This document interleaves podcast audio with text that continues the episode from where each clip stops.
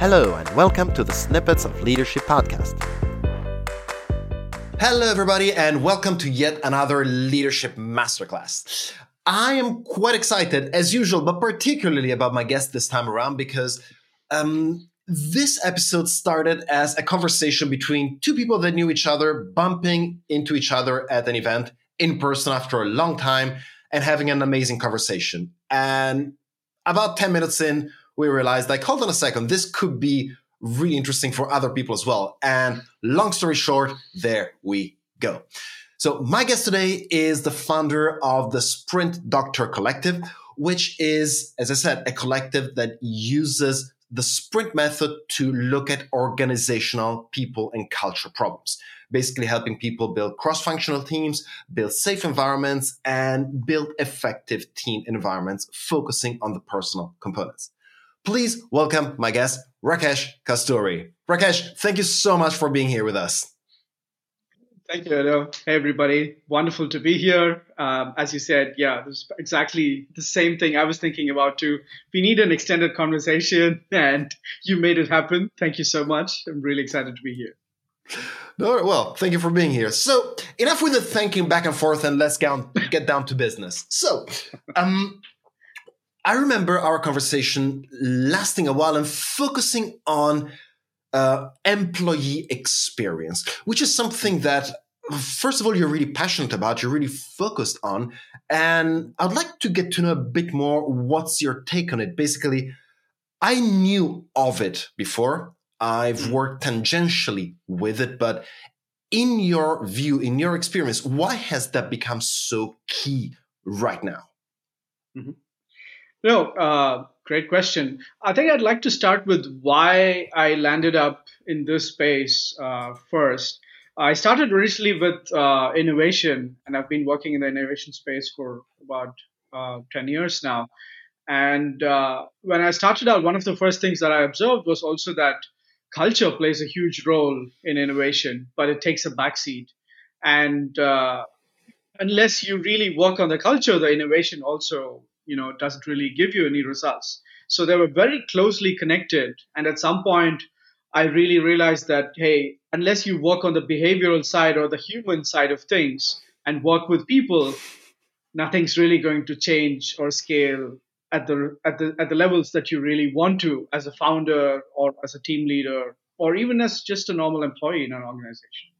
So that's sort of the why and you know how it happened um, and when it comes to today, the reason I feel employee experience is all the more front and center is simply because uh, the way we work has drastically changed.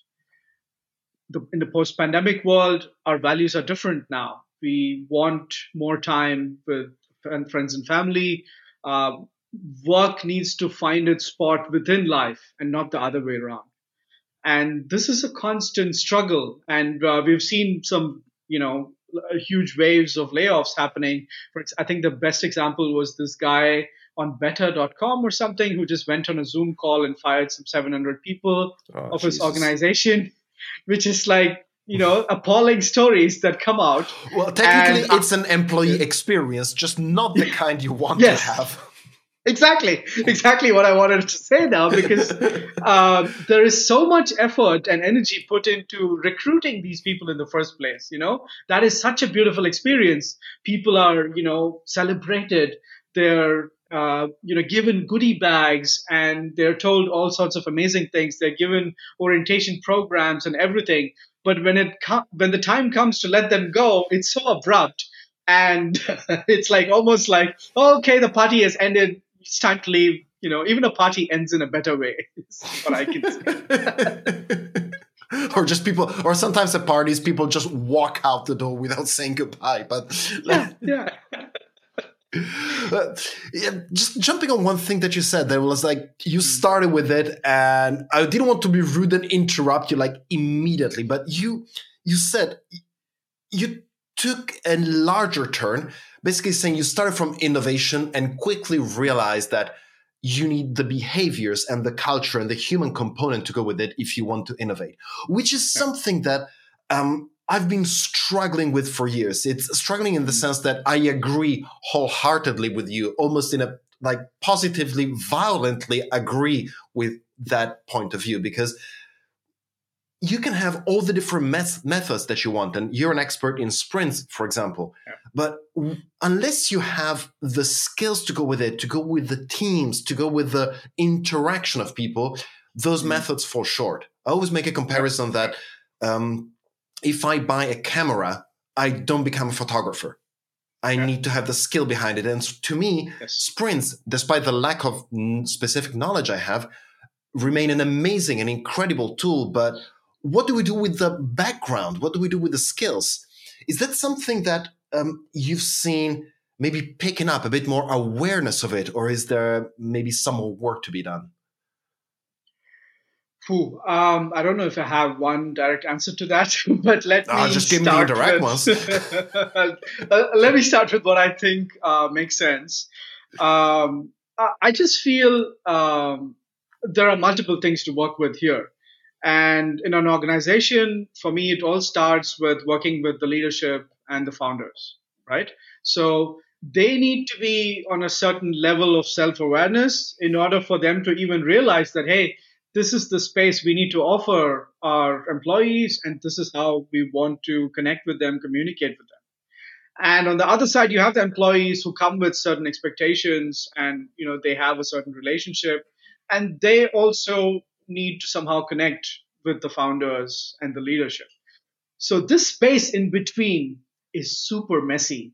Mm. And uh, going after an, uh, a Stranger Things uh, metaphor, I call it the upside down because there's, there's literally all sorts of things happening in between.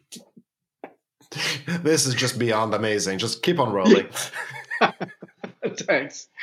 So when you're in the upside down, um, it's it's you need to be very aware of who you are, you know, and what you're doing, how you're interacting, and a lot of times people lack uh, the skills or the awareness to do these things. So another case in point, recent uh, layoff waves um, with uh, I don't know Klarna, uh, Contest, uh, you had all these companies, hyper growth startups, you know, uh, they went into hyperdrive mode. They really wanted to grow quickly because investors want some quick returns.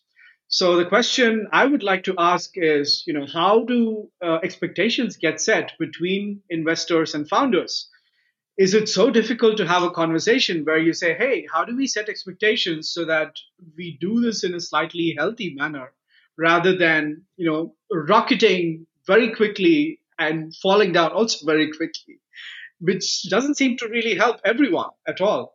So yeah, so I, I, I don't really have the answer, but what I can say is that people need to be prepared for a conscious journey that you need to invest time and energy in understanding how you create the space, how do you navigate the upside down, and how do you check uh, constantly if things are working or not. Makes sense. And I mean, it makes sense to me. And mm. I'm going to play a second the devil's advocate here because mm-hmm. uh, if I just take the last few words and keywords you use, uh, I don't know, self awareness or consciousness, and I put myself into the uh, shoes of someone who is used to thinking in terms of strategy, in terms of numbers, in terms of, uh, let's say, someone that is very strategy and growth driven. Mm-hmm all of that sounds like yeah just yada yada yada something nice to have something uh, mm. cozy and fluffy but we're here to do real business that's not mm. important mm-hmm. yet if you give the same keywords to someone who is in the business of uh, dealing with people and i'm thinking hr business partner like business partner being the name they will tell you that that's key that's important because uh, just an example, give or take the price for hiring a new employee is around 20K. So, yeah. how do you reconcile the two? Have, I, I, don't expect you to have the brilliant answer. I mean, if you do, please do share. Uh, I mean, of course, you have a brilliant answer, but not the perfect right one for every situation. Hope you catch my drift. True, but true. what's your take on it? How do you make this major and needed shift? So, uh, my simple take is my simple take would there be um, as one of my friends also says, if people thrive, businesses also thrive. It's it's as simple as that. And in order to recognize this, uh, you just need to bring both parties together, make sure they see perspective. And here I say founders as well as employees. Put yourself in each other's shoes, look at the other person's perspective, and then you'll see both sides of the coin. So employees can see that strategy, business, numbers, analytics really matter. And founders can also see that, you know, the so-called soft factors like uh, satisfaction, employee experience, all these matter even more now because if you're not in the right frame of mind, we have a lot of knowledge work that we're doing. And if you're not in the right frame of mind, we're not in the right environments, we don't have the right things around us, the quality of our output is going to suffer. Makes sense. I mean, it makes sense in theory for me. I'm still working, and I'm quite, uh, I'm quite engaged with the idea of making this work. For me, mm-hmm. and maybe I will challenge you with this. Um, I see a couple of major roles, like pivotal roles that are being played in organizations, and I'm talking specifically about HR and L&D within the HR realm, mm-hmm. and in connection middle managers, because I think they're the ones that are literally bridging between um, C level and um, bottom line employees. You know, simplifying, of course. Um, where do you see the node of unlocking this? If uh, if that the question makes sense. Mm-hmm. Mm-hmm. Well, um, I would say, I mean, one point of um, uh, a really nice starting point would be to uh, address the middle managers themselves and try to find out what their daily interactions look like. You know, how much of this sandwich happens to be the upper layer with the CEOs, how much of the sandwich happens with the rest of the team. And uh, start from there, see, uh, understand how their interactions look and uh, what are they getting out of that. So this would be uh, the starting point. And for me, coming from the sprint side of things, uh, what m- most people here don't do is spend more time with the problem. So it's mm. very hmm. easy to jump into solution mode because you're so uh, the solutions all around you as a HR or an L&D person, and there is a lot of energy to very quickly execute and you know quickly get people on board.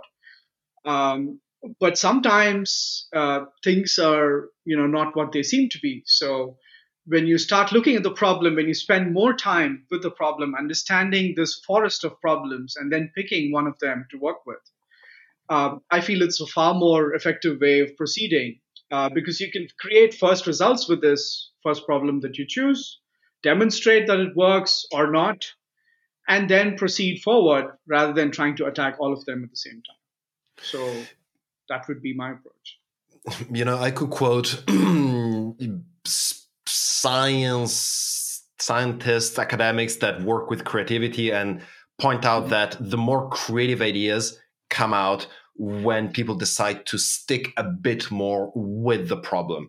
And yeah. that's true in uh, things that have to do with work, things that have to do with other areas. Like, I don't know, I'm a big fan of comedy in that sense and creativity, but it definitely connects to what you said. So connected to this, like, let's bring it down from the higher spheres of theory. And in your experience, when does the magic happen? When do people click and be like, okay, hold on a second. I had not realized this. I don't want you to give away any tricks of the trade if that's your whole thing, but you've got to have something that you know is going to make people go like, huh, this is a right way of thinking about it. Why have we not had this conversation before? Mm-hmm. Absolutely. Um, I think the magic sort of happens um, in the space when they really see the ideas being tested out in the real world with people. Mm. So one example, uh, so we're working with another neobank where it was about designing the diversity and inclusion strategy. And usually, when you're just designing strategy, it happens on paper, it happens with the leadership, it never trickles down until the point of someone saying, Oh, look, this is the strategy. I've got some fancy pictures for you, some you know well designed slide decks, and now this is what you need to follow. But uh, using the sprint methodology, what we did was to not only design the strategy, but also uh, design the first campaigns that would come out of it. And these were tested uh, with people from the organization. And one of the best things that they spoke about was that to say, hey, I'm so happy to see that I've been involved in this process and I'm happy to see that this is actually happening and working. Because I was always under the impression that you people sit there in a corner and do nothing. so, so visibility, transparency, you know, two of the most uh, simplest things, but very easily ignored. This is something that, you know, gets that magic happening. And the second thing is also, even if those campaigns, the first test campaigns fail, it's okay because you're communicating with the larger organization. You're talking about what's happening at the founder level. You're you're describing the strategy in ways that the normal average employee is able to understand and relate to their sphere of work, and that is very powerful. So. Yeah, and I would argue, especially with something like the example that you've given, something mm-hmm. like diversity and inclusion, uh, that is so people focused and people related and needs to be um, tested on people sounds wrong, but you know what I mean? It's not something yeah. that can be designed in an aseptic way and then just put down top down. It's something that works in that sense. And especially also including people in the dialogue and showing that people are involved in it and there is some commitment, whether it's the uh, diversity and inclusion or anything else. Uh, yeah, something that probably is I'm going to say on paper, not as time efficient for a number of people used to thinking in terms of numbers, but based on results could be, could be quite an advantage. So now I'm trying to bring it back to one thing now. Because I love the idea of employee experience. I love the idea of doing those campaigns. I love the idea of talking about organization and culture at a larger way, in a mm-hmm. at a larger level.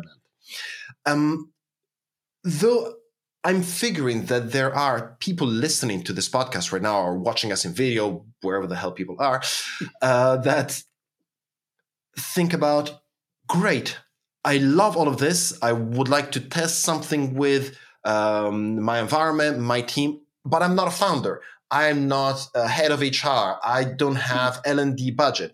It's just me and uh, the people in my team say that we're working in a hybrid setup and I want to give them a better way of working together.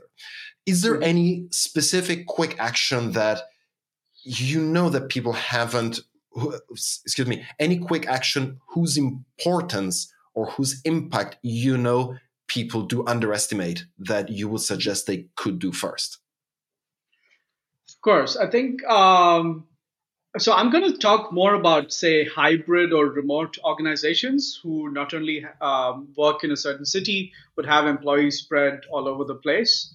Um, that's my point of reference because these are the kind of organizations that are coming up all the more. And this is an evolution. So there is no one size that fits all, but most organizations will end up having some sort of a remote component. And one simple thing that they could do is um, try to connect more one-on-one or offer a space uh, for your team uh, or your team members to connect one-on-one and and uh, connect in a non-work way. Because a lot of teams that i observe just end up talking about work. They end up having a lot of meetings. They end up just uh, you know in this space where it's all work and no play so find and define these times or spaces also and give them a chance to actually do that. Uh, and once people do that, they realize that, oh, you know what? I'm sitting in Croatia and my counterpart sitting in the Philippines. We actually share something in common that we probably like making pizza from scratch. It could be something so simple, but that makes such a big difference, improves the bonding in the team, improves trust, and eventually improves loyalty for the whole organization also. That's one super simple thing I could think of. Amazing. And amazing for uh, two reasons. Because, well, first of all, one to ones have become my go to methods whenever I need to suggest something to anybody. Uh, they're literally like, do a weekly one to one and yeah. don't talk about work. Literally. Yeah. I just developed a course for a platform, and that was nice. the main message. because the, the I love to share this example and feel free to take it. Um, people haven't considered that the relationship has shifted so much and they mm-hmm. should do one to ones. But the excuse yeah. is, I don't have time to do it every week. I'm going to do it every two weeks or every month. And I'm like, do you think you can have a relationship with someone if you talk to that person six hours a year? Because that's what a monthly one to one is. There is yeah. no point in doing that. And yeah, the second thing that uh, connected to uh, what you were saying, that people realizing that they have things in common. Um, there is this exercise that I always do, and feel free to take it. Anybody listening, same thing. I love to uh, have people chat with each other, and I give them a challenge of you have three minutes to talk about anything, uh, to talk about yourself, your life, let's say from when you were three to when you were 12, and find three things you have in common. And they can be absolutely anything. And that way, people start all of a sudden sharing incredibly personal stuff like brothers, sisters, uh, uh, were growing up in the countryside, pets, um, dreams, whatever. But it becomes suddenly extremely personal. And mm-hmm. I think the personal side, if I can grasp it from what you said, employee experience and leadership is yeah. going to become more and more relevant in the future. Um, actually, totally it is already now. We just need to get people to see it more. yeah, yeah, you're right. And here, I think I can connect back to your previous question sure. about uh, you know the numbers and stuff and stuff, and how does that relate to someone who's just purely looking at that. I feel the whole uh, phase that you take to work has completely changed. Earlier, it used to be about wearing this mask and saying, "Okay, I have a work face," and then I put that mask down at the end of the day, and then I become myself Whereas today, the challenge is how do you just come as you are and show up as you are? Maybe you're also doing a side hustle. Maybe this is your, you know, main thing. How do you still show up with your whole presence as you are and uh, still add value uh, to the organization where you are? And I think that's that's another key difference there. Uh, how people show up. Definitely, and for me, that also trigger uh, connects to how people interact and relate. Uh, because sure, we don't connect in person a lot more, uh, mm. but we have access to each other's environments. Like right now, I see you. I'm in your house in video, yeah. and you see me. Literally. And sure, I can display with my colored lights and everything. I can display whatever I want, but I still have the choice of what to display, and so do you. And that makes it a lot personal, connects a lot more. I personally right. hate uh, blurred screens or fake screens because that's I don't know untrustworthy or whatever. But yeah, this I think the human component, in a way, the working at a distance or working hybrid now has maybe cut off some possibilities, but offered us a lot more to be ourselves, to be understood also for our flaws and our uh, lack of knowledge in some situations. I grew up in, mm-hmm. envir- in an environment where you could not say, or it was it was better not to say that you didn't know the answer to a question because you had to have this kind of presentability issue. Exactly, exactly. And that's what I talk about also when I say, hey, you, you yeah. to have a certain face, right? And if you were if you didn't have that, you were not taken seriously. the the I think I lost you for a second well, um, there was a um, just to give you an, an example of the the difference of how the whole thing has changed. Um, it happened to me that I was going to um, I was going to meet the managing director of a very large company, and mm-hmm. my father was taking me by car. Um, I had on a, a, shirt, just that's it, just a simple shirt because it was mm-hmm. very hot outside. So we were discussing what's happening. Well, what are you doing here? Who are you meeting? Mm-hmm. And I said, well, I'm meeting this and this and this important person.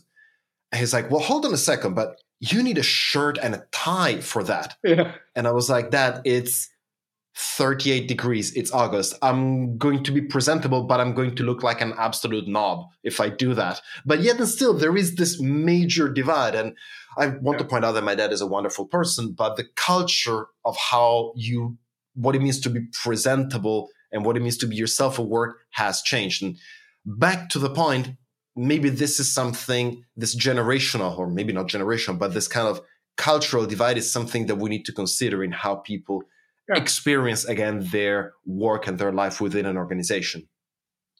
Exactly. I mean, uh, my dad would say the same thing. In fact, he has. He still continues to where he's shocked and like, oh, you're in shorts and a t-shirt, but I'm comfortable in that. It's my brain that you need, and I'm still presentable. So, as long as this works, it should be fine. But I agree that it is probably a generational because probably for my father, work meant uh, you went to a place, you did something, you showed up in a certain way, and then you came back and that was when it ended. And now those boundaries have sort of blended into each other. Today, we start work at home, maybe continue it in a coffee shop where we meet for a coffee. Then we maybe go to another meeting, come back online. There are different things that we do. So the whole uh, meaning of work has changed completely. I got my kid coming in on a regular basis into calls. Yes, That's so cool. My, my cat, just, comes in too. So I got my cat. Uh, I got two doors between me and my cat, but that thing meows loudly. So luckily, good mics help. But for example, but even just that, I was I wasn't thinking about this example, but um, mm. roll back three years.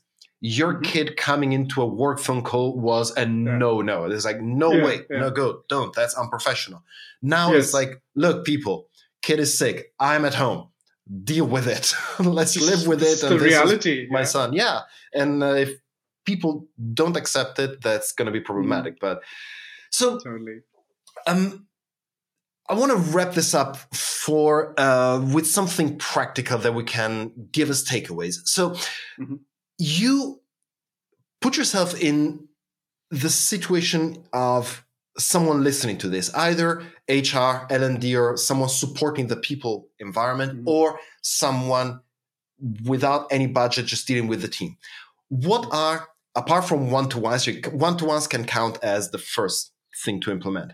What are other two really practical and clear actions that anybody could take to get ahead than the average that you would feel mm-hmm. suggesting, feel like suggesting? Hmm, good question. I mean, I would say, regardless of what space you are in, whether HR or L&D, uh, maybe start by talking to your team and uh, try to capture their problems and challenges. Maybe even create a sort of problem database of sorts, which uh, which is very easy to do. Just get on a call together and start talking about it, document it somewhere, and maybe do this even every quarter to see where you are. You know, has someone already solved some of these problems. Maybe leadership has done it already, or maybe one of you in the team has taken it up and started running with it. I think this is a very simple way of understanding what are the challenges and frustrations that you need to constantly deal with. It also acts as a way of uh, venting a little bit, where you know that, ah, this damn problem, we've been looking at it for ages and we've never done anything about it. at least you've captured it you've put it in a box and you know that okay we've done something about it and i know um, you know work can be uh, high energy high tension places also so it's not every day that you take time out for something like this and i feel some doing something like this uh, i would also recommend this at the founder level just sit down with your co-founders try to just map out hey what are the challenges that we have and can we just talk about it that really opens up new dimensions uh, more than ever. Amazing. Well, Rakesh, thank you so much for being here. I see we're nearing about half an hour of time, and time is a non replenishable resource. And first of all, thank you so much for sharing your precious time with me. Uh, really thoroughly enjoyed this conversation. And for anyone listening, if you enjoyed this one as well, and what, if anything that Rakesh said kind of resonated with you, please check out his website. That's uh, it's sprintdoctor.io, and feel free to shoot Rakesh an email. And for everything else, any questions, feel free to reach out. Rakesh, thanks again for being here and sharing your point of view and perspectives with me and with us. It's been an amazing experience. Hope it's been with you as well. And wish you all the best and hope to have you on some other time as well. Oh, likewise, Edo. Thank you so much for hosting me. It's been an amazing conversation. And yeah, looking forward to working on more employee experience challenges. If uh, anyone wants to reach out, I'm on LinkedIn. Feel free to hit me a message and uh, we can get talking. Amazing. Rakesh, thank you so much. And everyone else, have a good rest of the day. Cheers. Thank you for listening. My name is Eduardo Bindazzane from EBZ Coaching. I'm a leadership and communication trainer and consultant. And if you have any questions about what you've heard in this episode, please reach out to me via LinkedIn, Facebook, or my website. I'll be answering the most interesting questions on the show.